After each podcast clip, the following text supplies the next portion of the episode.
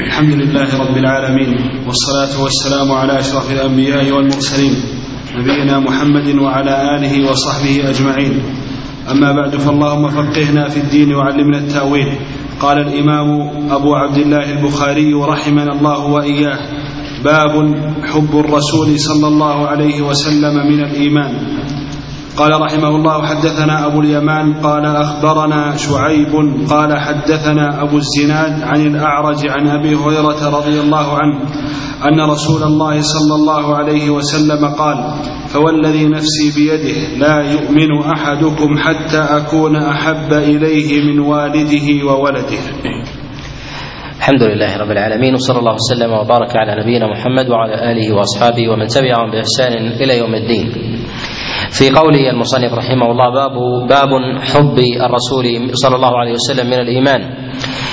الحب تقدم الكلام عليه والرسول صلى الله عليه وسلم حبه هو اعظم الحب على الإطلاق وذلك لتعلق العبادة بالمخبر عليه الصلاة والسلام والنبي صلى الله عليه وسلم هو المبلغ عن رب العالمين فإذا نقص قدر المحبة فيه نقص قدر بلاغه للناس وكذلك اتباعه.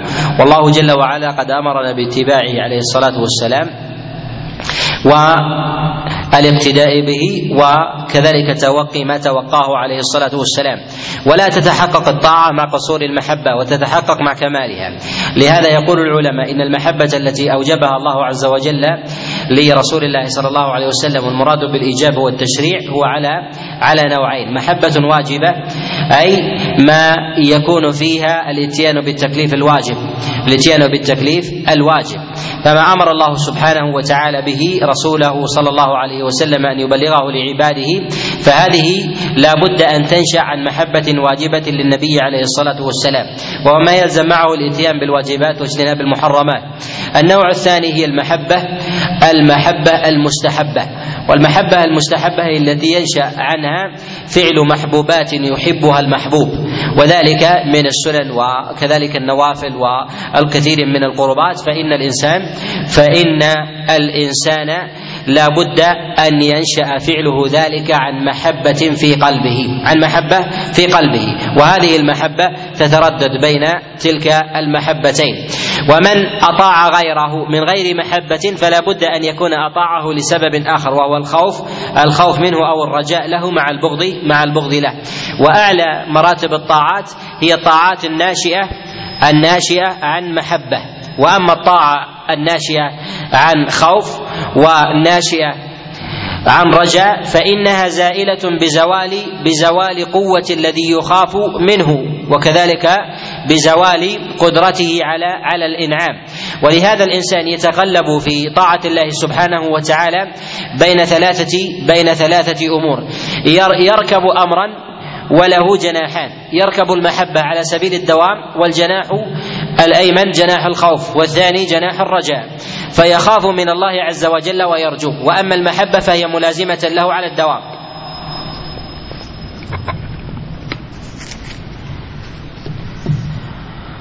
وأما المحبة فهي ملازمة له على الدوام. ولهذا يقول العلماء إن الإنسان بين الخوف والرجاء يكون كحال الطائر بالنسبة للجناحين. فإذا اختل أحدهما اختل جانب العبادة معه. وإذا فقدت المحبة فإنه لا يتحقق له حياة على الإطلاق. فتكون المحبة كحال قلبه والخوف والرجاء كحال الجناحين. ومن عبد الله جل وعلا بالمحبة مجردة. من غير خوف ولا رجاء فهذه عقائد عقائد الزنادقة. ومن عبد الله جل وعلا بالخوف مجردا فهذه عبادة الحرورية الخوارج. ومن عبد الله بالرجاء مجردا فقد عبد الله على طريقة المرجئة. والإنسان يتوسط بين هذين يلتزم المحبة يلتزم المحبة ويتوسط الرجاء والخوف. ولا يغلب جانبا على جانب إلا إلا في حالين. الحالة الأولى يقدم فيها الخوف على الرجاء يقدم فيها الخوف على الرجاء ويقدم الخوف على الرجاء في حال ورود المتشابهات. والدليل على ذلك حديث النعمان بن بشير كما جاء في الصحيحين وغيرهما في قول رسول الله صلى الله عليه وسلم الحلال بين والحرام بين وبينهما أمور مشبهات لا يعلمهن كثير من الناس فمن اتقى الشبهات فقد استبرأ لدينه وعرضه ومن اتقى الشبهات فقد استبرأ لدينه وعرضه ومن وقع في الشبهات فقد وقع في الحرام. النبي عليه الصلاة والسلام أمر بتغليب جانب الحيطة والحيطة هنا هي الخوف. في حال ورود ورود الشبهة. فإذا أراد الإنسان أن يقدم على شيء من الأعمال وهذا متردد بين الحل والتحريم عليه أن يغلب جانب جانب التحريم وهذا وهذا عبادة الله بالخوف في هذا الموضع وهو تقديم الخوف على على الرجاء. والذي يقدم الرجاء على الإطلاق في كل متشابهات لا بد أن يقع في الحرام ويفرط. وأما الحالة الثانية هو تقديم الرجاء على الخوف. وهي تقديم الرجاء على الخوف. وهذا الرجاء يقدم على الخوف في حال عجز الإنسان عن العمل. في حال عجز الإنسان عن العمل. وعجز الإنسان عن العمل يكون أن يكون الإنسان قد حضره الموت أو أصابه الله جل وعلا بعاهة تمنعه من العمل كحال الإنسان المقعد الذي لا يستطيع الحج ولا الجهاد ولا الإتيان بالصلاة قائما. فهذا مخاطبته بفرضية الصلاة وفرضية الجهاد. هذا مما لا يشرع. وهذا يجعله يقنط من رحمة الله. والأفضل في ذلك أن يعلم وأن تبين له رحمة الله سبحانه وتعالى. فيغلب هنا جانب الرجاء بالله جل وعلا لأن الإنسان لا يمكن أن يعمل لأن تعليم تعليم العمل للعاجز يدفعه إلى العمل ولا يستطيع وإذا كان يريد أن يبادر بالعمل ولا يستطيع يحمله ذلك على القنوط. لأن الإنسان لا يستطيع أن يفرغ ما في باطنه من هم لذلك المأمور به إلا بالعمل. فإذا لم يفرغه بالعمل انتكس إليه وأورثه في ذلك قنوطا وأورثه في ذلك قنوطا. لهذا لا يعلم ولا يخوف العاجز عن العمل لأن الإنسان يمتثل أمر المأمور باتقاء عقابه ورجاء ما عنده بذلك العمل وإذا علم أنه عاجز عن العمل حمله ذلك على القنوط. ومن أعظم أنواع المحبة الموصلة إلى الله هي محبة رسول الله صلى الله عليه وسلم لأنه ناقل الوحي وهو سيد ولد آدم عليه الصلاة والسلام. وهو سيد ولد آدم عليه الصلاة والسلام. فكل محبة واجبة لمؤمن وجب أن تكون للنبي عليه الصلاة والسلام أكثر أكثر منها. وذلك أنه سبب محبة أهل الإيمان. والإيمان وإن تقسم في العباد فإنه مجتمع في رسول الله صلى الله عليه وسلم. فوجب على هذين الوجهين أن يحب عليه الصلاة والسلام أكثر من غيره. وقد جاء في الصحيح ان النبي عليه الصلاة والسلام قال له عمر بن الخطاب يا رسول الله إني لأحبك أكثر أكثر من نفسي. فقال رسول الله صلى الله عليه وسلم بعد يا عمر حتى أكون أحب إليك من نفسك. فقال يا رسول الله إنك لا أحب إلي حتى من نفسي. فقال الآن يا عمر يعني أن الإنسان لا يمكن أن يتحقق فيه الإيمان تاما حتى يحب رسول الله صلى الله عليه وسلم أكثر من أهله وولده ونفسه. ولهذا قال النبي عليه الصلاة والسلام فوالذي نفسي بيده. الإقسام هنا من رسول الله صلى الله عليه وسلم عادة لا يقسم إلا على أمر عظيم مهم. إلا على أمر عظيم مهم. وتقدم معنا أن النبي عليه الصلاة والسلام بين محبة العبد العبد لأخيه وقال لا يؤمن أحدكم حتى يحب لأخيه ما يحب لنفسه من غير قسم. ولما كان الأمر يتعلق بمحبة رسول الله صلى الله عليه وسلم ذكر القسم فيه لأهميته وجلاله وجلالة قدره لأهميته وجلالة قدره وتقدم وتقدمه كذلك على انواع على أنواع المحبوبات. ومحبة رسول الله صلى الله عليه وسلم محبة متعلقة بذاته ومحبة متعلقة بعمله ومحبة متعلقة بوصفه عليه الصلاة والسلام سواء كان ذاتيا وهي الصفات الخلقيه وما كان كذلك أيضا مكتسبا بالصفات الخلقية التي رباه الله جل وعلا وعلمه إياها. وهذه وهذه فرع عن أفعال رسول الله صلى الله عليه وسلم التي يقسمها العلماء بأفعال عبادة وأفعال جبلة وأفعال عادة. ومنها ما يستوجب الامتثال مما يكون على سبيل الاستحباب وهذا في أفعال في أفعال العبادة. ومنها ما يكون فيه الاقتداء لحب الفاعل ويؤجر الإنسان على حب الفاعل لها لا على ذات العمل. بخلاف أفعال العبادة فإن الإنسان يؤجر على محبته للمقتدى به وهو النبي عليه الصلاة والسلام ولمحبته أيضا لذلك الفعل. ولهذا نقول إن الإنسان ينافق إذا كره فعل العبادة ولا ينافق إذا كره فعل فعل الجبلة. جبلة. الإنسان يكره مثلا شيئا من الأمور التي يجبل عليها الإنسان يجبل عليها الإنسان. إذا كرهها لا يكون ذلك دافعا إلى اتهامه بالنفاق لأن الإنسان يجبل يجبل على هذا. لهذا النبي عليه الصلاة والسلام قد يحب طعاما من الأطعمة كالدباء كراهة الإنسان لهذا الشيء وهذا الطعام مع كون النبي عليه الصلاة والسلام يحبه ليس هذا أمارة على النفاق. ولكن إذا كره عبادة أتى بها النبي عليه الصلاة والسلام فهذا من أمارات من أمارات النفاق. ولهذا يفرق بين الأشياء المكتسبة والأشياء المفطورة التي يفطر عليها يفطر عليها الإنسان. والخطاب هنا في مسألة المحبة هي المحبة الشرعية المكتسبة. والأمور الشرعية مكتسبة. الأمور الشرعية مكتسبة. ولهذا يقول النبي عليه الصلاة والسلام كما جاء في الصحيحين وغيرهما من حديث أبي هريرة ما من مولود إلا ويولد على الفطرة فأبواه يهودانه أو ينصرانه أو يمجسانه. وفي قوله عليه الصلاة والسلام لا يؤمن أحدكم حتى أكون أحب إليه من والده وولده.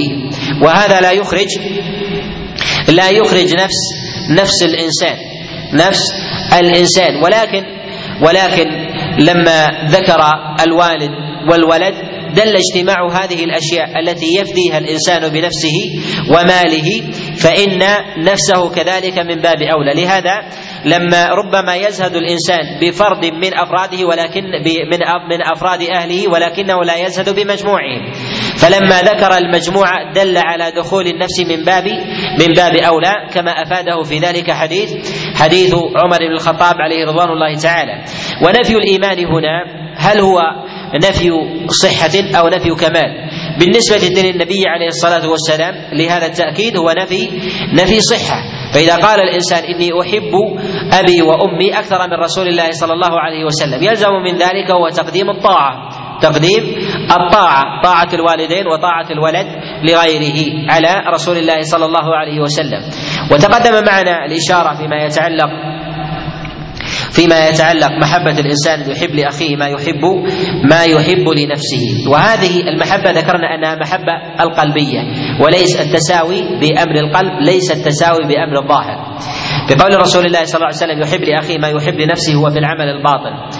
والدليل على هذا ما جاء في الصحيح في قول رسول الله صلى الله عليه وسلم أيكم مال وارثه أحب إليه من ماله؟ قالوا يا رسول الله ما منا إلا وماله أحب إليه من مال وارثه. وهذا دليل على الإقرار.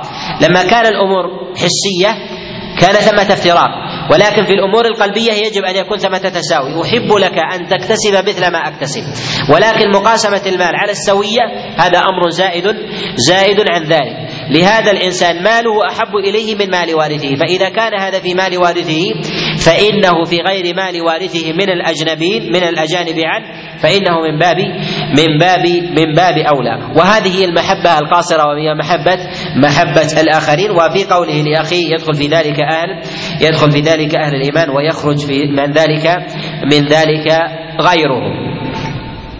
وفي قوله حتى أكون أحب إليه من والده وولده يدخل في الوالد. الوالدان الأب والأم وذلك على سبيل الإجمال وإن كانت الوالدة الوالد, يسمى والد والوالدة تسمى والدة وأما في الأولاد فيدخل في ذلك الأبناء والبنات. ولهذا أوصانا الله عز وجل بأولادنا يوصيكم الله في أولادكم للذكر مثل حظ الأنثيين فيدخل في ذلك الذكر الذكر والأنثى. وهذا على سبيل على سبيل التغليب. لما كان الأب ينسب إليه الإنسان ويتكسب من جهته وينفق عليه وهو وليه غلب ذلك على الأم. لا من جهة الاستحقاق فإن الأمة تقدم تقدم على الأب من جهة الحق. ولكن الغلبه في الاصطلاح والحاجة في أمر في أمر الدنيا. وهذا أمر معلوم كمسألة في قولهم كالأسودين وكذلك القمرين بالنسبة للشمس والقمر وللتمر واللبن. نعم. قال رحمه الله حدثنا يعقوب بن إبراهيم قال حدثنا ابن علية عن عبد العزيز بن صهيب عن أنس عن النبي صلى الله عليه وسلم حاء وحدثنا آدم قال حدثنا شعبة عن قتادة عن أنس قال قال النبي صلى الله عليه وسلم لا يؤمن أحدكم حتى أكون أحب إليه من والده وولده والناس أجمعين.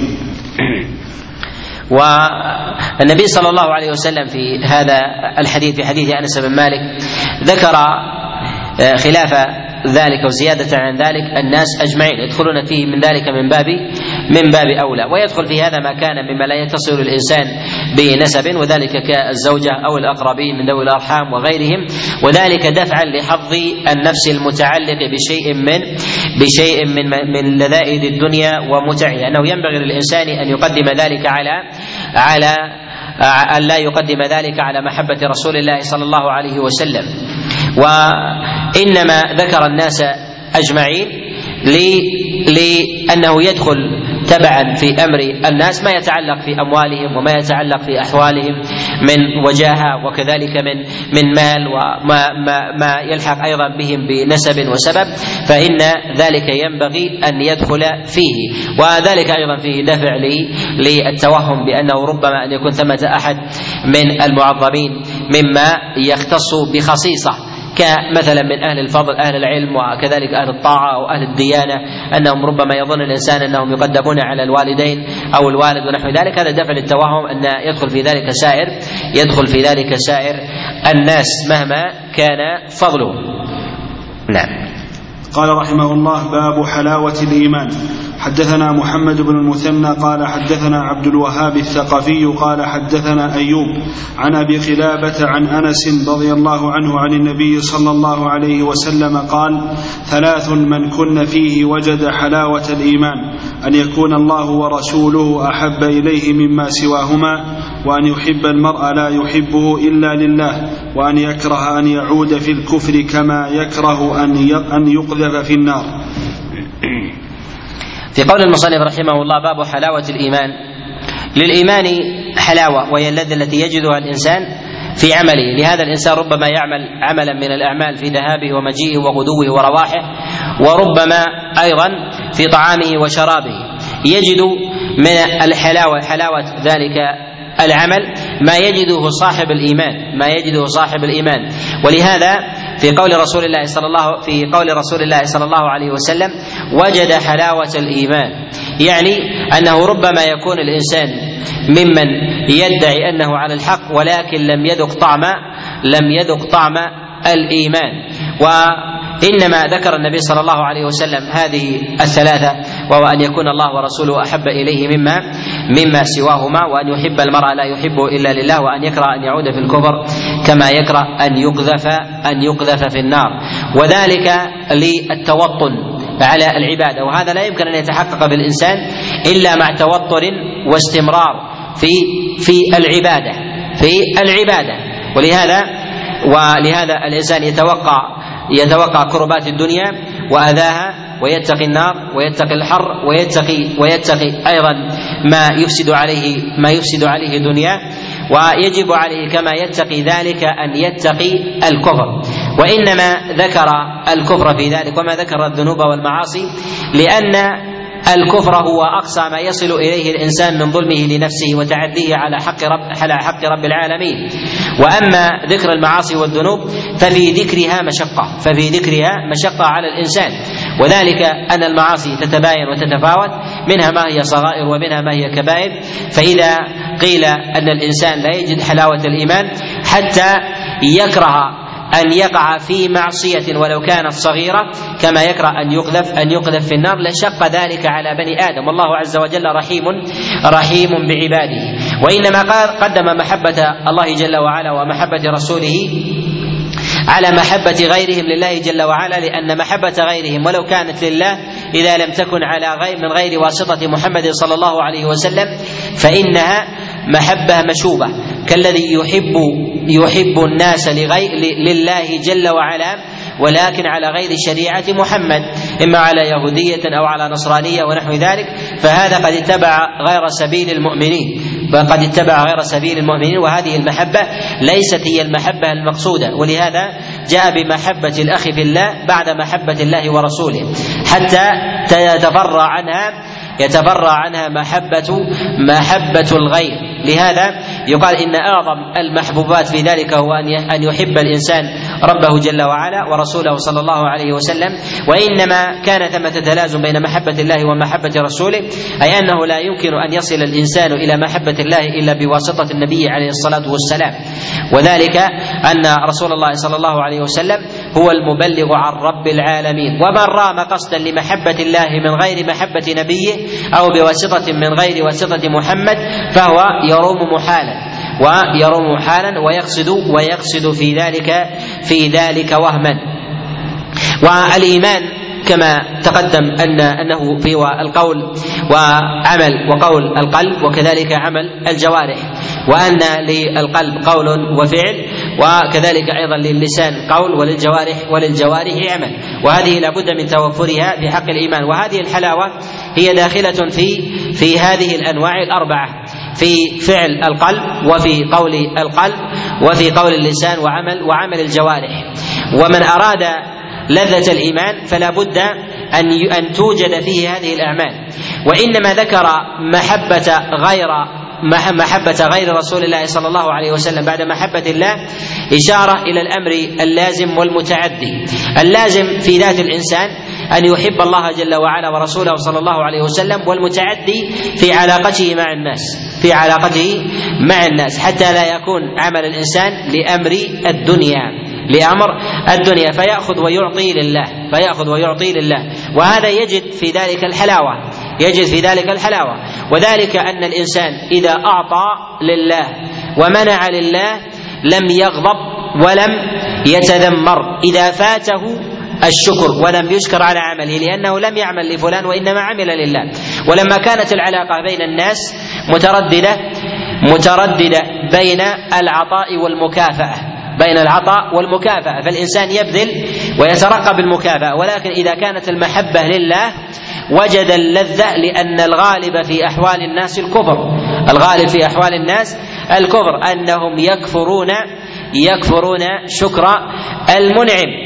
ولا يؤدونه ولا يبذلونه له. فإذا كانت المحبة لله وجد حينئذ الحلاوة.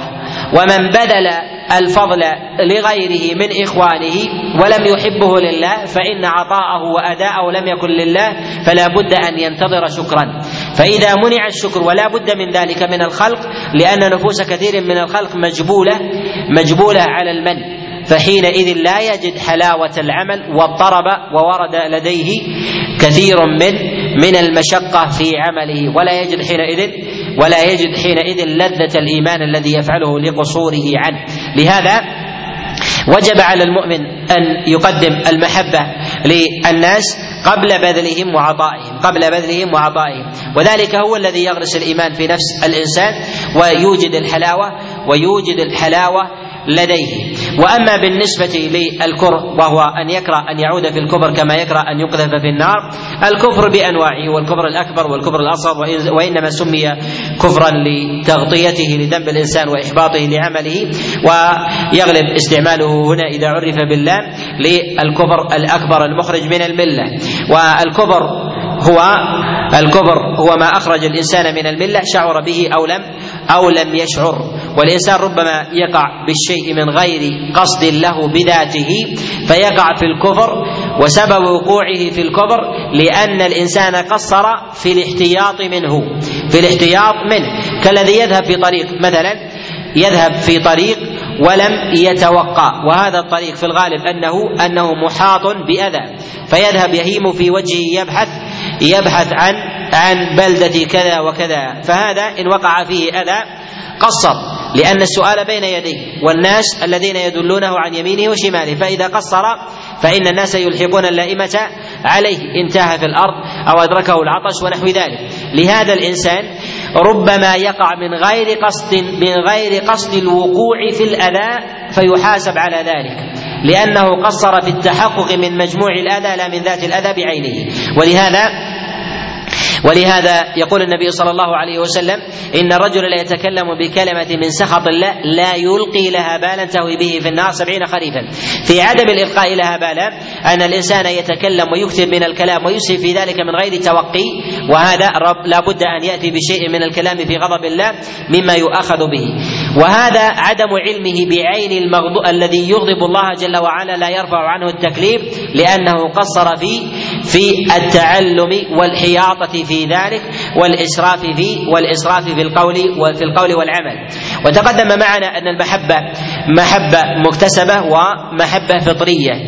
المحبة الفطرية مما مما يغلب على الإنسان عدم المؤاخذة عليها. وكذلك الكره الفطري. وأما الكره المكتسب فهو الذي يحاسب عليه الإنسان. الإنسان يجبل يجبل على أشياء من المحبة ومن الكراهة. فالمحبة والكراهة الفطرية لا يعاقب الله جل وعلا عليها الإنسان وهي التي يجبل عليها تجبل عليها النفس.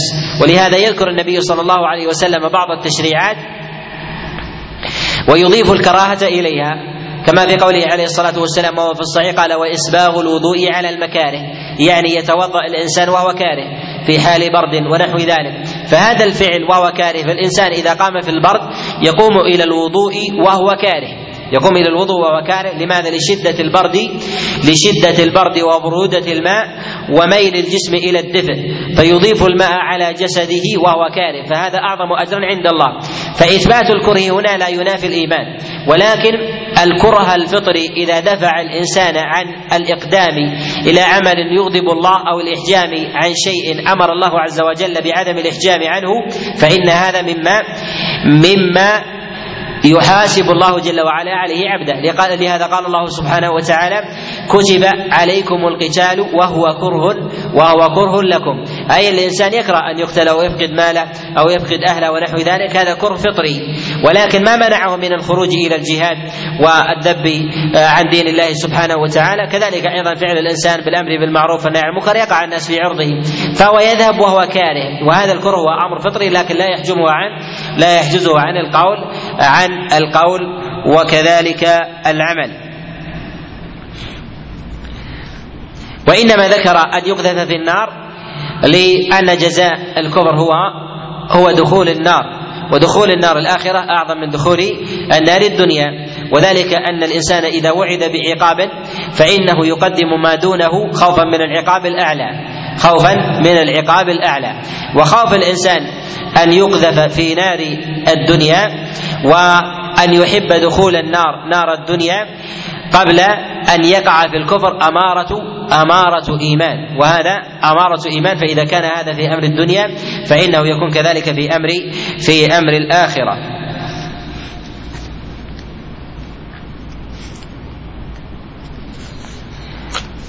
وأما بالنسبة فيما يتعلق لتوطن النفس لمسألة حلاوة الإيمان وكذلك بغض أو كراهية بعض الأعمال. هذه تختلف وتتباين في الناس بحسب الإيمان. كلما يقدم الإنسان على عمل ابتداء يشق عليه يشق يشق عليه خاصة في مخالفة في مخالفة الناس. وحتى يتوطن الإنسان على ذلك ثم بعد ذلك يحب العمل ولا يجد فيه ولا يجد فيه كراهة. وكلما كان الإنسان كارها للعمل وأقدم عليه فإنه أعظم ثوابا عند الله. أعظم ثوابا عند الله.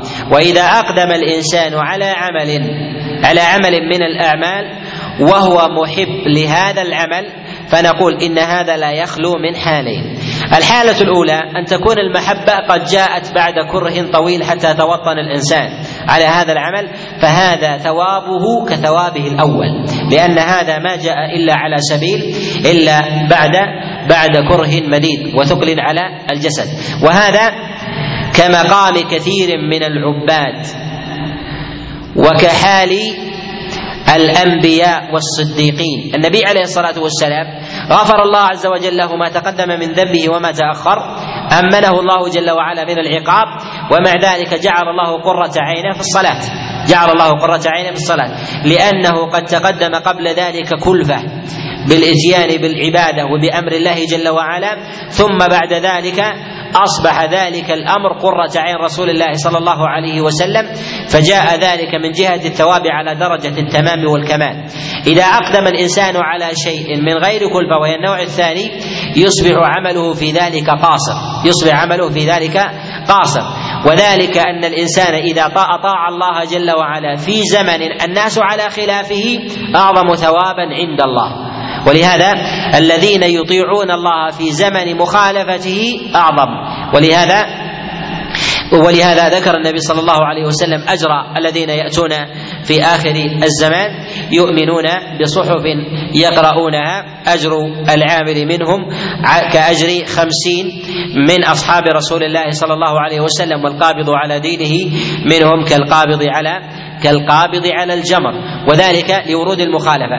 إذا وجد الإنسان في بلد في مجتمع بيئة يهودية أو نصرانية ويؤدي العبادة فإنه أعظم من الذي يؤديها في أوساط في أوساط المؤمنين خاصة إذا كان الإنسان لا يجد سبيلا إلى إلى الهجرة. نعم. قال رحمه الله باب علامة الإيمان حب الأنصار.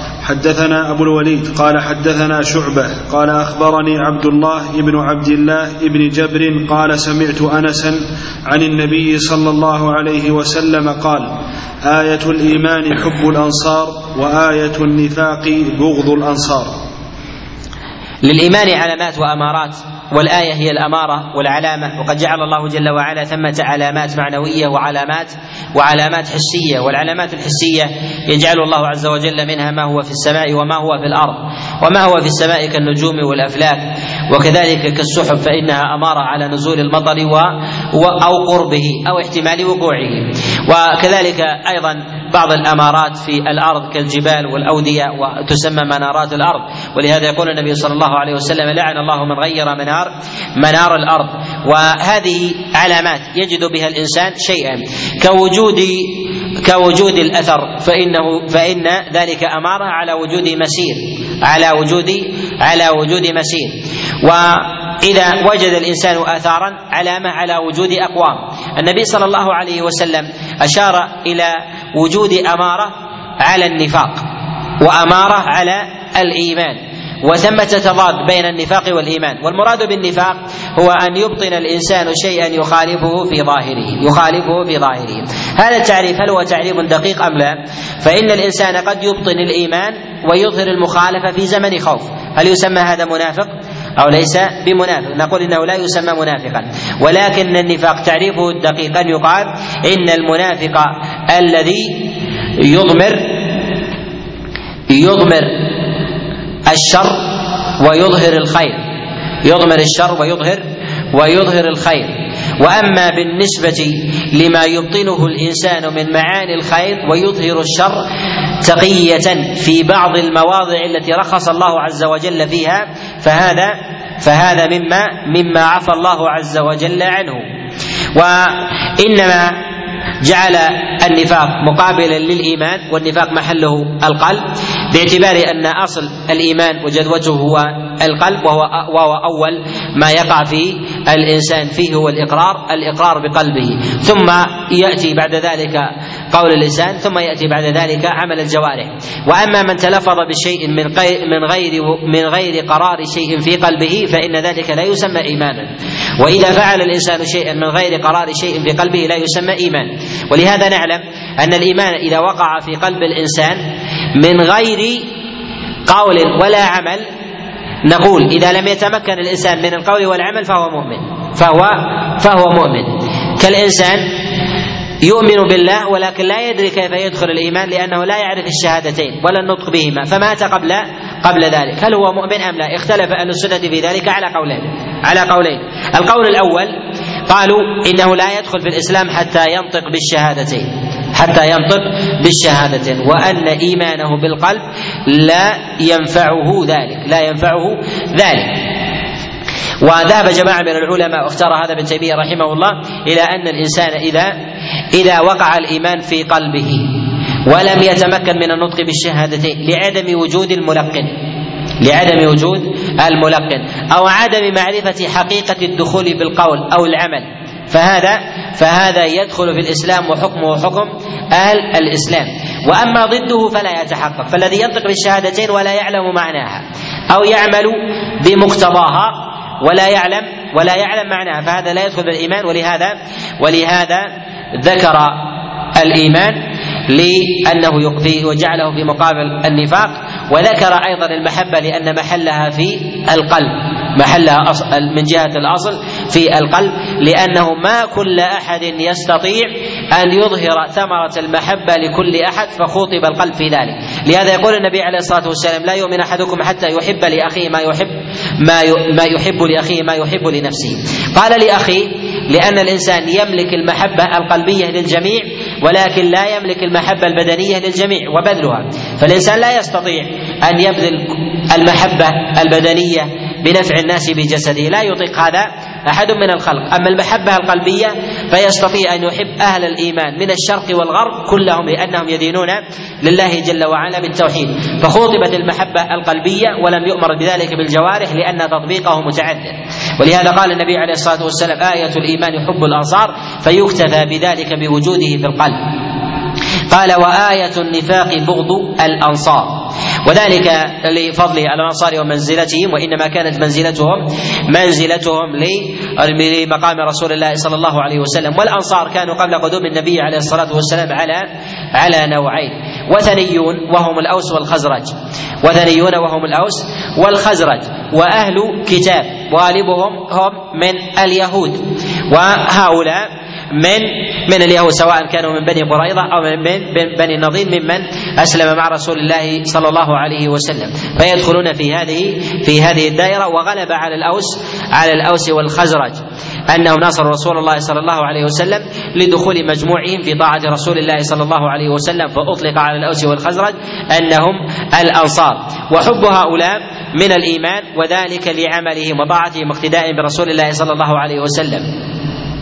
ولحب النبي عليه الصلاة والسلام لهم وجب أن يحب الإنسان محبوبه وما يحبه من الأشخاص وكذلك أيضا من المعاني.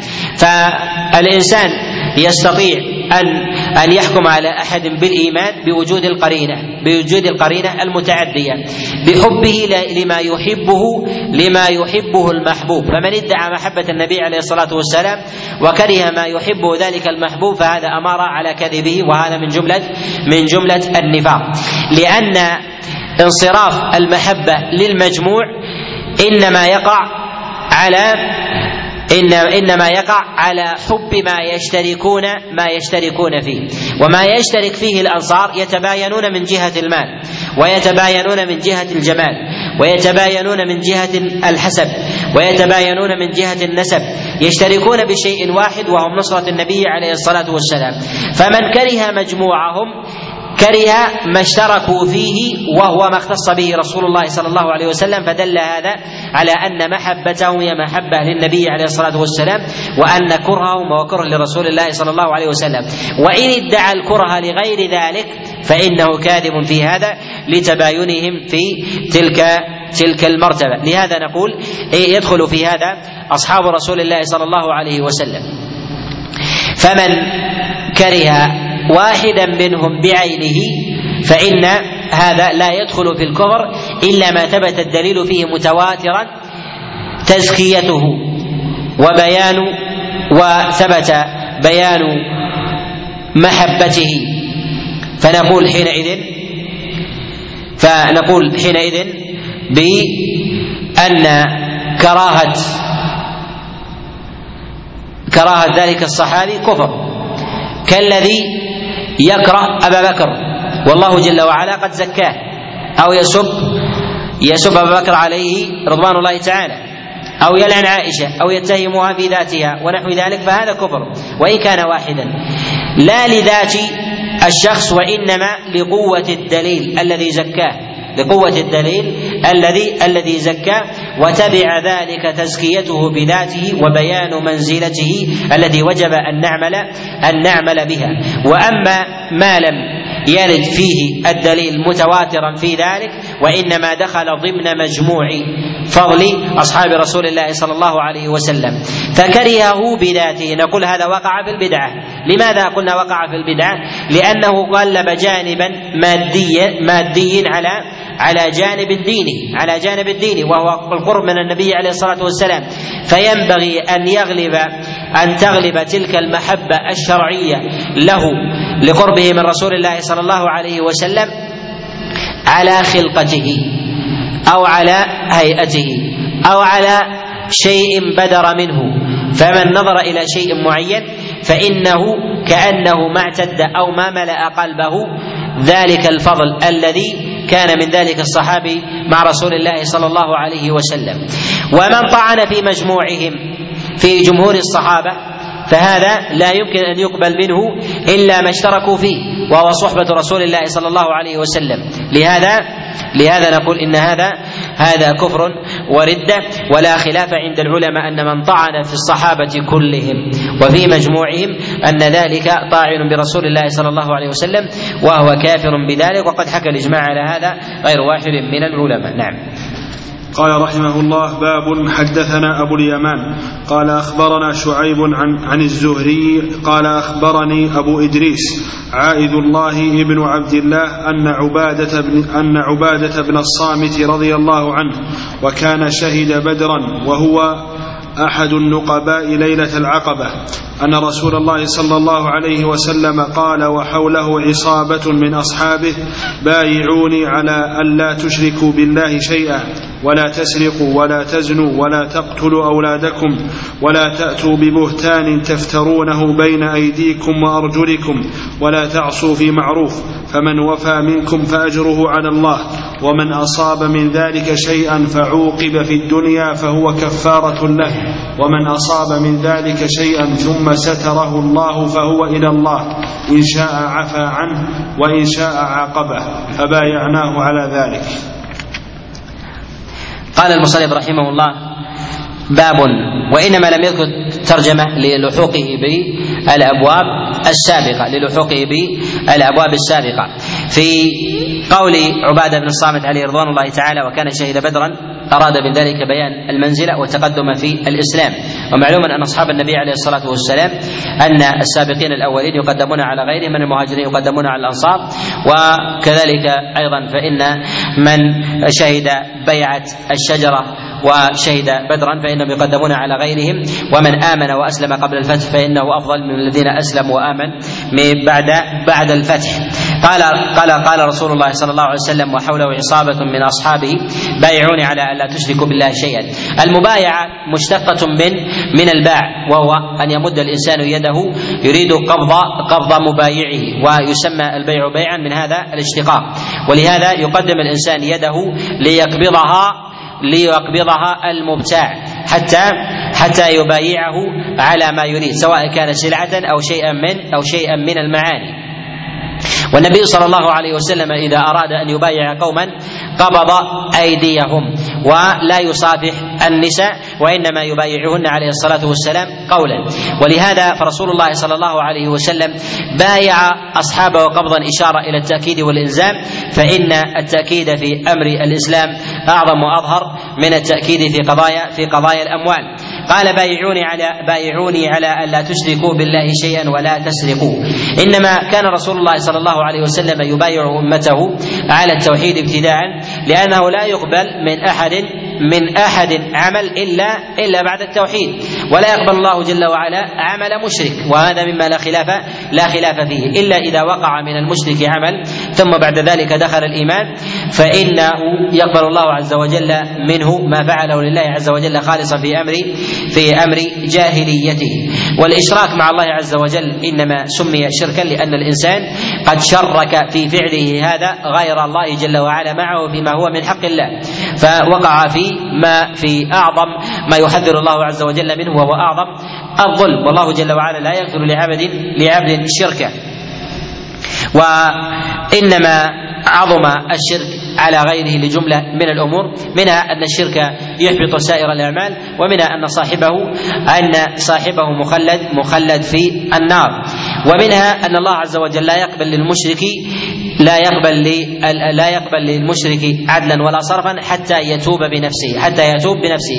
ولا يكفر الله عز وجل عنه شركه إلا بالمبادرة بالتوبة بخلاف بقية المعاصي التي يقترفها الإنسان من الكذب والسرقة والزنا وغير ذلك. فإن الإنسان يغفر الله عز وجل له ذنبه ببعض المكفرات وذلك يدخل تحت مشيئة الله سبحانه وتعالى. كذلك فان فإن الشرك لا ليس ليس مما يقابله كفة أخرى فلا يوجد كفة للحسنات وإنما هي كفة للسيئات. ولهذا قال الله جل وعلا وما يكفر بالإيمان فقد فقد حبط حبط عمله. وذكر النبي صلى الله عليه وسلم جملة من من الأحكام الشرعية التي يحتاج إليها يحتاج إليها في زمنه. وإنما خص النبي عليه الصلاة والسلام السرقة والزنا والقتل وذلك لاشتهاره لاشتهاره عندهم لاشتهاره عندهم فتشتهر السرقة وأخذ أموال الناس وقطع الطريق وكذلك الوقوع في الزنا واستهانة بالأعراض. فإن الزنا مما يشتهر عندهم خاصة الزنا بالاماء الزنا بالإماء. فإن هذا مما يشتهر بل يتاجرون في ذلك أشراف قريش يتاجرون بالزنا بالموالي بل كان لسادتهم بإماء يتاجرون بها ويكسبون منها الأموال. ولهذا نهى النبي عليه الصلاة والسلام عن كسب الأمة نهى النبي عليه الصلاة والسلام عن كسب الأمة. لماذا؟ لأن غالب كسبها في ذلك الزمن هو من أمر من الأمر من الأمر الحرام. قال ولا تقتلوا أولادكم. إنما خص النبي عليه الصلاة والسلام قتل الأولاد لاشتهاره ولم يذكر القتل فيما عدا لاستقرار ذلك الأمر وشناعة قتل قتل الأولاد وشناعة قتل الأولاد. والنبي صلى الله عليه وسلم سئل عن أي ذنب أعظم؟ قال أن تجعل لله ندا وهو خلقك. قال ثم ما قيل له ثم ماذا؟ قال أن أن تقتل ولدك خشية أن يطعم أن يطعم معك. وقتل الأولاد خشية أن يطعم مع الإنسان أو لغير ذلك هذا لا شك أنه من أكبر من أكبر الكبائر. وإنما ذكر الأولاد هنا وغالب ما يفعله الجاهليون من العرب هو قتل الإناث يقتلون الإناث. يقتلون الإناث للمعرة ويقتلون الذكور خشية الفاقة. يقتلون الذكور خشية الفاقة ويقتلون الإناث للمعرة وخشية الفاقة. إذا فقتل الذكور هنا ليس للمعرة وإنما هو خوف الفقر. وأما بالنسبة للبنات فإنهم يقتلوهن للفقر وخشية وخشية المعرة. وقوله هنا ولا تأتوا ببهتان تفترونه بين أيديكم وأرجلكم. إنما ذكر بين الأيدي وما يتعلق بشهادة الزور وبين الأرجل وما يتعلق بالزنا وذلك تأكيد لتحريم الزنا وبيان جرمه وغلظ تحريمه. والنهي إذا تكرر ووقع على فعل بذاته فهذا دليل على تأكيد تحريمه. ولهذا المحرمات في الشريعة يعلم قدرها بكثرة النصوص الواردة فيها. فإنما تتكرر النصوص تأكيدا للأمر. وإذا قل النهي عن فعل بعينه فهذا دليل على عدم تأكيد الشارع عليه وإن كان يدخل في جملة المنهيات. ولهذا نجد المكروهات التي ينهى الشارع عنها كراهة تنزيه يرد فيها نص أو نصين. وأما ما كان من المحرمات فإن يرد فيها النص أكثر من ذلك. وما كان من الكبائر فالنصوص فيها متواترة. وهذا أيضا له وجه آخر أن الشارع إذا نهى عن شيء وكان متأكدا فإنه ينهى فإنه فإنه يأمر بضده. وإذا أمر بشيء وكان متأكدا فإنه ينهى عن ضده. ولهذا أمر بالتوحيد ونهى عن الشرك. وأمر بالصلاة ونهى عن تركها وأمر بالزكاة وبين عقوبة عقوبة التارك قال ولا تعصوا في معروف ولا تعصوا في معروف. وهذا فيه أمر عظيم جليل القدر. وهو أن النبي عليه الصلاة والسلام مع علو منزلته وتمام وتمام سيادته والله جل وعلا عصمه وهو سيد ولد آدم إلا أنه عليه الصلاة والسلام قال ولا تعصوا في معروف. والمبايع للصحابة هو رسول الله صلى الله عليه وسلم. وهذا إذا توجه الخطاب في مبايعة النبي لرعيته وأتباعه فإنه في غيره من باب أولى من الحكام والسادة والوجهاء والملوك وغيرهم ألا يطاعوا إلا إلا بالمعروف وأما طاعتهم في المعصية فهذا ضلال. ومن قال أن الحاكم والسلطان يطاع في المعصية وأن ذلك جائز فذلك كفر. لماذا؟ لأنه قد جعل ذلك مشرعا بمجرد أمره حل ما حرمه الله. ولهذا قال الله جل وعلا في كتابه العظيم اتخذوا أحبارهم ورهبانهم أربابا من دون الله. ولهذا قد جاء في الخبر في قول رسول الله صلى الله عليه وسلم وهو في في السنن قال قال عدي عليه رضوان الله تعالى يا رسول الله إنا لم نعبدهم فقال رسول الله صلى الله عليه وسلم أليسوا إذا حرموا شيئا أحله الله؟ حرمتموه وإذا أحلوا شيئا حرمه الله أحللتموه؟ قال نعم. قال فتلك عبادتهم. فمن قال أنه يسوغ لحاكم أو لنظام أن يشرع تشريعا ولو حرم ما أحل الله فإنه يسوغ تجاوز ذلك والعكس فإن ذلك كافر بالله العظيم ولا أعلم في ذلك خلافا عند سائر سائر أئمة الإسلام. من السلف والخلف من أئمة من أئمة السنة من أئمة السنة. وهذه مسألة خارجة وهذه مسألة خارجة عن مسألة حكم الإنسان. ولهذا العلماء حينما يذكرون في مسألة الحكم بغير ما أنزل الله أن ذلك لا يلزم منه صحة التشريع لا يلزم منه صحة التشريع. فتلك مسألة منفكة. ومن قال أن له التشريع فذلك نازع الله عز وجل في حقه لأن الله جل وعلا جعل حكمه عبادة. قال الله سبحانه وتعالى إن الحكم إلا لله أمر أن لا تعبدوا إلا إياه. وينبغي أن يفرق بين التشريع والتشريع يعني من ذلك تسوير ذلك العمل وبين الحكم وبين التحكيم. بين الحكم وبين التحكيم. والحكم يقع من السلطان والتحكيم يقع من من المتحاكم وهو وهو الراعي. فالتحاكم يكون من الإنسان. ولهذا قال الله جل وعلا في كتابه العظيم فلا وربك لا يؤمنون حتى يحكموك فيما شجر بينهم. أي الناس يتحاكمون إلى إلى السلطان. والحكم والحكم يكون من السلطان. والتشريع يكون منه ولكن يرتبط فيه يرتبط فيه إحلال وتسويق. وهذا التسويق هو الذي لا يخالف العلماء العلماء العلماء فيه. ثم قال فمن وفى منكم فأجره على الله. أي من وفى فيما أمر الله جل وعلا به فيما أمر الله سبحانه وتعالى به فقد وقع أجره على الله. والله سبحانه وتعالى في ذلك في ذلك ثوابه جزيل. وينبغي أن يعلم أن الثواب إذا أضمر في الدليل فإن ذلك دليل فإن ذلك دليل على فضله ومنزلته وعظمه. وإذا ذكر بعينه فإن ذلك دليل على قصوره عليه. وإذا أضمر العقاب فدليل فهذا دليل على عظمه عند الله. ولهذا أضمر الشارع ثواب الصائم. فقال فقال رسول الله صلى الله عليه وسلم عن ربه جل وعلا. كل عمل ابن آدم له الحسنة بعشر أمثالها إلا الصوم فإنه لي وأنا أجزي به. ما هو وكيف التضعيف؟ أمره إلى الله. فإذا أضمر فإن هذا دليل على على تعظيمه. وفضل الله عز وجل في ذلك واسع. قال ومن أصاب من ذلك شيئا فعوقب في الدنيا فهو كفارة له.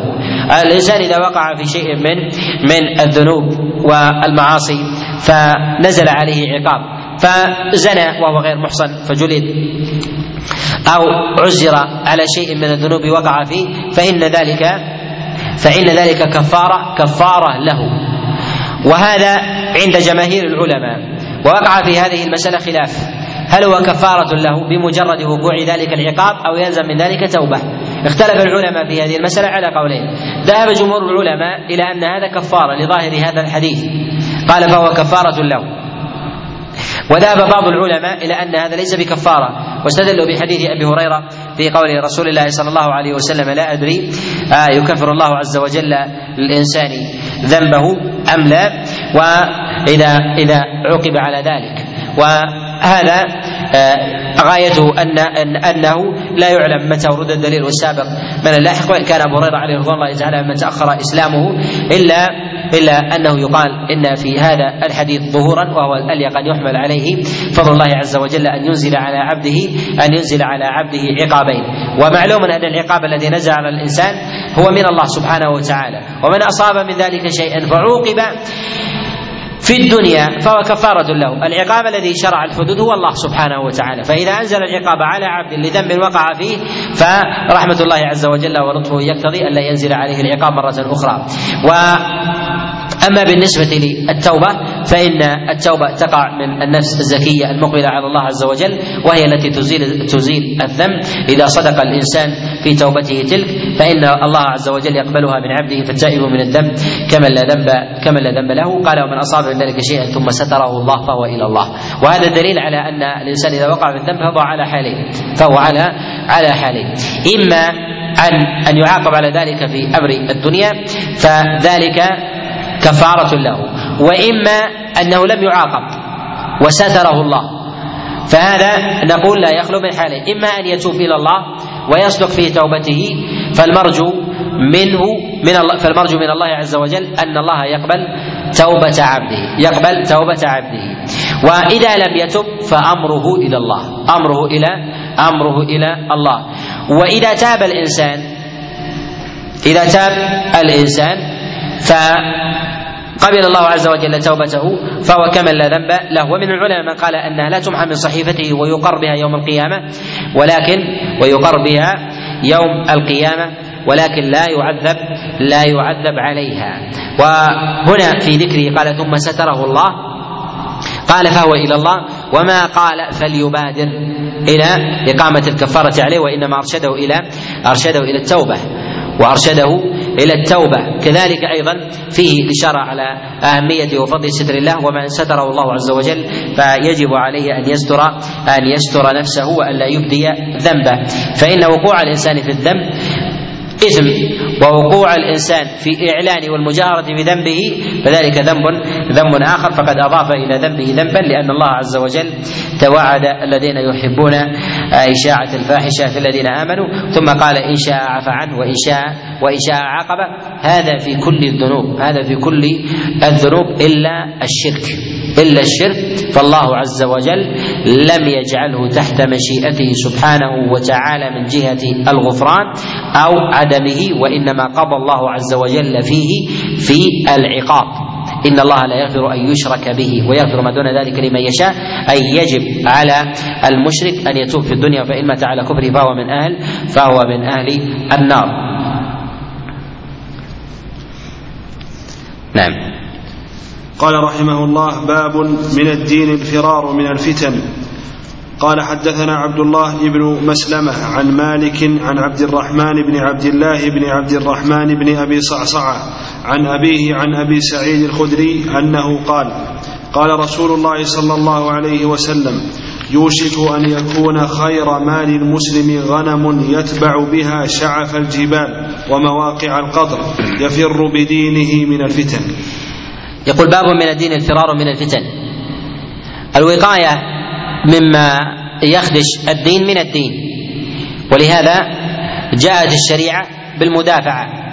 وهذه المدافعة لأعداء الإنسان وأعداء الإنسان ثلاثة. أعداء الإنسان ثلاثة. نفسه الأمارة بالسوء وشياطين الإنس ثانيا وشياطين الجن ثالثا. هؤلاء هم هؤلاء هم أعداء أعداء الإنسان. والإنسان يتوقع من هذه من هؤلاء الخصوم في هذه الأرض. وقول قول المصنف رحمه الله هنا من الدين الفرار من الفتن. وإنما ذكر الفرار هنا لأن الإنسان في أمر دينه يحتاط ويفزع ويوجل كحال الذي يفر من يفر من القتل. لماذا؟ لأن الذي يحيط يحيط يحوطه الإنسان هو الدين فهو أولى أولى من حفظ من حفظ النفس. والفتن من جهة الأصل في حقيقتها هي الاضطراب. هي الاضطراب. أو ما أدى إلى عدم معرفة الحق. إلى عدم معرفة الحق. لهذا قال الله جل وعلا لقد ابتغوا الفتنة من قبل وقلبوا لك الأمور. فتقليب الأمور وعدم معرفة موازينها هذا من الفتن. فكل سبب يفضي إلى هذا المعنى فهو فتنة فهو فتنة. ولهذا جعل الله عز وجل الأبناء والأزواج والأموال فتنة لأنها تفقد الإنسان شيئا من معاني من معاني الحق.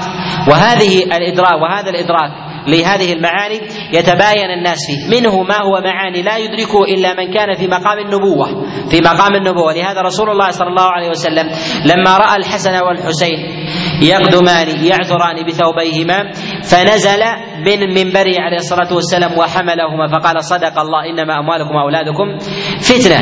وهذا المقدار من الفتنة يدركه مثل مقام رسول الله صلى الله عليه وسلم. وهذا التباين حتى في تقديم بعض المتفاضلات على جزء يسير لبعض شيء من أمر الدنيا يدركه الإنسان بقوة إيمانه. ومن الناس من لا يدرك الأمور المتفاضلة التي هي كأمثال كأمثال الجبال. فتجد الأمر الفاضل كأمثال الجبال وتجد ما هو دونه كحال الحصى. ولا يدرك أن هذا فاضل على هذا. لماذا؟ لقصور وضعف الإيمان وضعف الإيمان في قلبه. لهذا كلما كان الإنسان من أهل الإيمان وقوي في إيمانه مستمسك مستمسك به أدرك مواضع الفتنة التي تحول بينه وبين وبين معرفة الحق بذاته. والفتن لا يكاد يسلم منها لا يكاد يسلم منها أحد بهذا بهذا المعنى العام. وإنما سميت فتن في وإنما سميت فتن هذه الوسائل لأنها تؤدي إلى اضطراب الإنسان في رأيه في عقيدته كذلك في عمله. فالفتنة التي تصرف الإنسان عن العبادة الفتنة التي تصرف الإنسان عن إصابة الحق والقول به هذا من الفتنة. فينبغي الإنسان أن يبتعد عنها وأن يفر وأن يفر عنها. والفرار بنوعين. الفرار بنوعين. هو فرار فرار بدن وفرار نفس.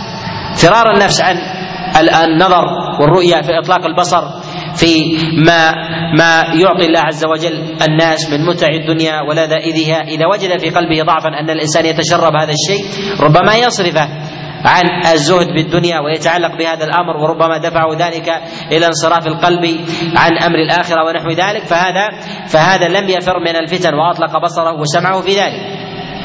كذلك أيضا لا يستمع لكل قائل فإذا أطلق سمعه لكل قائل فهذا ربما وقع في الفتن.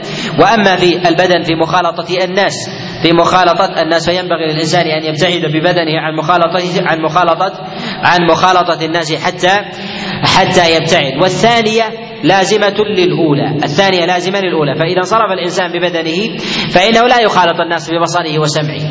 ببصره وسمعه. إلا في زمننا. فالإنسان ربما يبتعد مثلا عن بلد وبينه آلاف الكيلومترات لكن هي في القنوات الفضائية. ولهذا تجد بعض الناس في البر تجد أعرابي في خيمة وهو بيت شعر ولديه الدش يأتي بأطباق الشرق والغرب. هذا جلب الفتنة إليه. هل فر بدينه؟ هذا فر بجسده. وأما نفسه فهي فهي في الفتن. أو كان الإنسان مثلا ممن يقرأ في آه، في مدونات أهل الضلال والزيغ وفي شبههم ولو كان في ارض في أرض قفر. فهذا قد وقع في الفتنة ولو انفرد ولو انفرد بجسده. لهذا مسألة الفرار من الفتن التي ذكرها النبي عليه الصلاة والسلام وذلك لصلاحيتها في ذلك الزمن. أما في زماننا أما في زماننا فالإنسان أعظم له الفرار بسمعه وبصره. الفرار بسمعه بسمعه وبصره. لأن الفتن تتبع الإنسان أينما حل وأينما وأينما ذهب. فإذا ملك فإذا لم يملك الإنسان نفسه فإنه فإنه يقع فيما فيما فيما يخشى منه لزوما. ولهذا قال رسول الله صلى الله عليه وسلم يوشك أن يكون خير مال غنم. مال المسلم غنم يتتبع بها شعف الجبال ومواقع القطر وإنما ذكر رسول الله صلى الله عليه وسلم غنم يتبع بها شعف الجبال لأنه يستحيل في ذلك التجارة وإنما الإنسان منفرد وأمر التجارة والمضاربة في الأسواق إنما هو لحال مع الاحتكاك بالناس والغنم هي التي ينفرد بها الإنسان ويتقوت ويتقوت منها ويدخل في ذلك غيرها وإنما ذكر الغنم على سبيل المثال أو على لأن ذلك هو الأمر السائد أو الأمر الذي يدركه كل كل أحد. كل أحد من تلك من تلك البهائم. وقد يقال إن هذا أيضا تفضيل لها فقد جاء في حديث أم هانئ فقال النبي عليه الصلاة والسلام عليكم بالغنم فإنها بركة. وهو وهو في المسند. وهذا قد يقال إن إن النبي عليه الصلاة والسلام في قوله يوشك أن يكون خير مال المسلم غنم يتبع بها شعف الجبال أن في هذا فيه تفضيل للتجارة على على الغنم فيه تفضيل للتجارة على الغنم لأن النبي عليه الصلاة والسلام قال أن هذا ليس حال ليس حالا الآن وإنما وإنما يأتي بعد ذلك. ولعل هذا يعضده ما جاء في حديث نعيم بن عبد الرحمن في قول رسول الله صلى الله عليه وسلم قال تسعة أعشار الرزق في التجارة والعشر الباقي في سائر في سائر الخلق. قال عليه الصلاة والسلام يتبع بها شعب الجبال ومواقع القدر يفر بدينه بدينه من الفتن أي من أسباب الفتن من أسباب الفتن سواء كان في فتن الدين أو فتنة المال أو فتنة الأهل أو أو فتنة الأعراض ونحو نحو ذلك. نعم. قال رحمه الله باب قول النبي صلى الله عليه وسلم أنا أعلمكم بالله وأن المعرفة فعل القلب لقول الله تعالى ولكن يؤاخذكم بما كسبت قلوبكم. قال حدثنا محمد بن سلام قال أخبرنا عبده عن هشام عن أبيه عن عائشة قالت كان رسول الله صلى الله عليه وسلم إذا أمرهم أمرهم من الأعمال بما يطيقون. قالوا إنا لسنا إنا لسنا كهيئتك يا رسول الله. إن الله قد غفر لك ما تقدم من ذنبك وما تأخر فيغضب حتى يعرف الغضب في وجهه ثم يقول أتقاكم أعلمكم وأعلمكم بالله أنا. في قول المصنف رحمه الله باب قول النبي صلى الله عليه وسلم أنا أعلمكم بالله وأن المعرفة فعل القلب. وانما أخذ ذلك من قول النبي عليه الصلاة والسلام أنا أعلمكم بالله أحال إلى العلم الباطن وما أحال إلى العمل العمل الظاهر. وحينما رأى أصحابه عليهم رضوان الله تعالى ارادوا أرادوا أن يخالفونهم أن يخالفونه احالهم إلى شيء من أمر من أمر الباطن لا يعلمونه وأن رسول الله صلى الله عليه وسلم يدرك من معرفة الله جل وعلا ما لا يدركونه. وهنا ثمة أمر وهو أن الإنسان يقع في قلبه ما هو أقوى مما يقع في جوارحه. يقع في قلبه مما هو أقوى مما مما آه، هو أقوى مما يظهر على جوارحه. لهذا لا يخلو الإنسان لا يخلو الإنسان من شعب النفاق. لا يخلو الإنسان من شعب من شعب النفاق غالبا. إلا من كان في مقام النبوة كرسول الله صلى الله عليه وسلم. لماذا؟ لأن ما كان لدى رسول الله صلى الله عليه وسلم من علم في الباطن أعظم من أمر الظاهر لأن النبي عليه الصلاة والسلام محكوم بأمر ظاهره. محكوم بأمر ظاهره بأمر العبادة والتشريع. لا يستطيع أن يجعل الصلاة مثلا الفجر أكثر من ركعتين. ولكن النبي عليه الصلاة والسلام يؤدي عبادته إلى فيما يرخص الله عز وجل به من أمر قيام الليل. وفي القلب من اليقين ما لو فاض لكان فيه من جهة العمل ما هو أعظم أثرا أثرا من ذلك. ولكن العباد في غير مقام النبوة في غالب الناس أن ما في قلوبهم أن أن أعمالهم قاصرة عما عما في قلوبهم. وهذا وهذا فيه نوع وهذا فيه نوع من النفاق. وهذا فيه نوع من النفاق وكذلك أيضا العكس فيما يفعله الإنسان وليس في قلبه مما يشير إلى شيء من التصنع وهو أبواب الرياء والسمعة. وفي قول عائشة عليها رضوان الله تعالى كان رسول الله صلى الله عليه وسلم إذا امرهم أمرهم من الأعمال بما يطيقون. وذلك لرحمة رسول الله صلى الله عليه وسلم بالخلق فهو بهم رؤوف رحيم. وكذلك أيضا فإن هذه الشريعة هي شريعة سمحة لهذه الأمة ولهذا يقول النبي عليه الصلاة والسلام كما جاء في المسند وغيره وأصله في الصحيح قال إنما بعثت بحنيفية سمحة. إنما بعثت بحنيفية سمحة. وهذا جاء في حديث عبد الله بن عباس ويرويه عنه عكرمه وعن عكرمة داود بن الحصين عن عكرمة عن عبد الله بن عباس قال رسول الله صلى الله عليه وسلم إنما بعثت بحنيفية سمحة والمراد بذلك هو اليسر أن الإنسان يطيق يطيق الإتيان الإتيان بها. والطاقة إنما نزل التشريع بما يطيقه مجموع البشر لا ما يطيقه الأفراد. ولهذا لا عبرة بقوة أفراد فلا يكون التشريع يتعدى إلى غيره. فإذا جاء أحد إلى رسول الله صلى الله عليه وسلم فأرادوا أن يأتوا بالعبادة لأن التشريع ما نزل لهم التشريع نزل للأمة كلها. ولهذا النبي عليه الصلاة والسلام ربما تخفى ببعض العبادة خشية أن تفرض على الخلق. كما تخفى رسول الله صلى الله عليه وسلم في قيام الليل ابتداء خشية أن ينزل التشريع عليهم لأنه يطيق بذاته وهم وهم لا يطيقون. يطيق بذاته وهم لا يطيقون. ثم إن النبي عليه الصلاة والسلام ثم إن رسول الله صلى الله عليه وسلم آه، راجع ربه في فرض الصلاة من خمسين حتى أصبحت خمسا رحمة بالأمة وإن كان النبي عليه الصلاة والسلام يطيق بذلك وقرة عينه هي هي الصلاة. وفي هذا إشارة إلى أهمية رأفة الآمر والمسؤول والقائم بأمر الله باللطف والرحمة بالخلق وأن أمره بما بما يطيقون وكذلك إيصال الخطاب إليهم باللين من غير من غير قسوة مهما كان الخطاب قويا وكان الإنسان أيضا على يقين على على يقين. ولهذا قال حينما جاء أصحاب رسول الله صلى الله عليه وسلم وبعض أصحابه قال إن قال قالوا يا رسول الله إنا لسنا كهيئتك يا رسول الله إن الله قد غفر لك ما تقدم من ذنبك وما تأخر. في هذا إشارة إلى أن النبي عليه الصلاة والسلام إنما غفر الله عز وجل له ما تقدم من ذنبه وما تأخر. إشارة إلى تمام عمل القلب تمام عمل القلب الذي لا يؤثر فيه التكل ورود التكليف عليه. لا يؤثر ورود التكليف عليه لقوة المحبة للخالق سبحانه وتعالى ودوامها. وفيه أيضا أن النبي عليه الصلاة والسلام اختص بغفران ما تأخر من الذنب. اختص بغفران ما تأخر من الذنب. والنبي عليه الصلاة والسلام اختص بهذا ولم يرد عمل من الأعمال في الشريعة يغفر الله به ذنب الإنسان الذي يتأخر على الإطلاق. ولم يأتي في الشريعة شيء من هذا إلا ما كان في هذا الموضع وما كان من إلماحة في قول رسول الله صلى الله عليه وسلم لأهل بدر آه، افعلوا ما شئتم. وكذلك أيضا في قوله لعثمان ما ضر عثمان ما فعل بعد بعد اليوم. إشارة إلى أن أن إلى أن الله عز وجل يغلب في آه، رحمته تغلب عليه وإن وقع الإنسان فإن الله عز وجل ترجى له ولكن هذا من غير يقين وقطع بعدم بعدم المؤاخذة. ولهذا كل حديث جاء النبي عليه الصلاة والسلام قد رتب الله على عمل من الأعمال غفران الذنب المتأخر فهو خبر فهو خبر منكر فهو خبر فهو خبر منكر ولا يثبت عنه عليه الصلاة والسلام.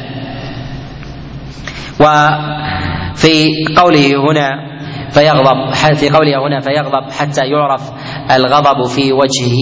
في النبي عليه الصلاة والسلام يغضب ولا يغضب إلا إذا انتهكت محارم الله.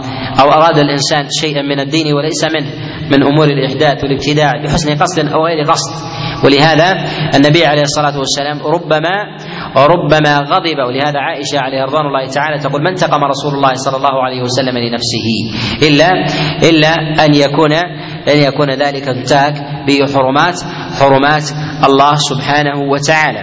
و إن النبي عليه الصلاة والسلام أيضا لم يضرب بيده أحدا إلا أن يجاهد أن يجاهد في سبيل الله. قال ثم قال إن أتقاكم وأعلمكم بالله بالله أنا أي أنكم ما ترون من عمل فإني أعلم أعلم به منكم وأعلم أن هذا هو التمام وأن النبي عليه الصلاة والسلام مشرع. كذلك أيضا فإنه ينبغي للقدوة ينبغي للقدوة أن يرأف بالخلق قولا وعملا أن يرأف بالخلق قولا وعملا.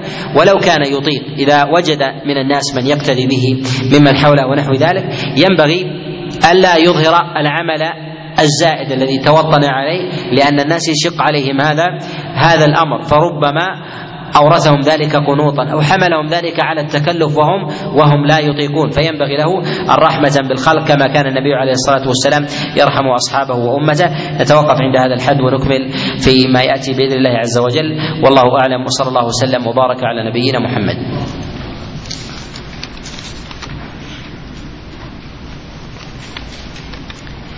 يقول هنا ما الضابط في نصح الحاكم سرا أو علانية؟ بالنسبة لنصح الحاكم سرا وعلانية يقول إن ذلك النصح لا بد أن يقع على شيء نصح لأجله وهو الخطأ. فنقول إن الخطأ لا يخلو من حالين. خطأ قد وقع فيه الإنسان جهارا نهارا وذلك في مخالفة أمر الله وذلك ينكر بقدره علانية.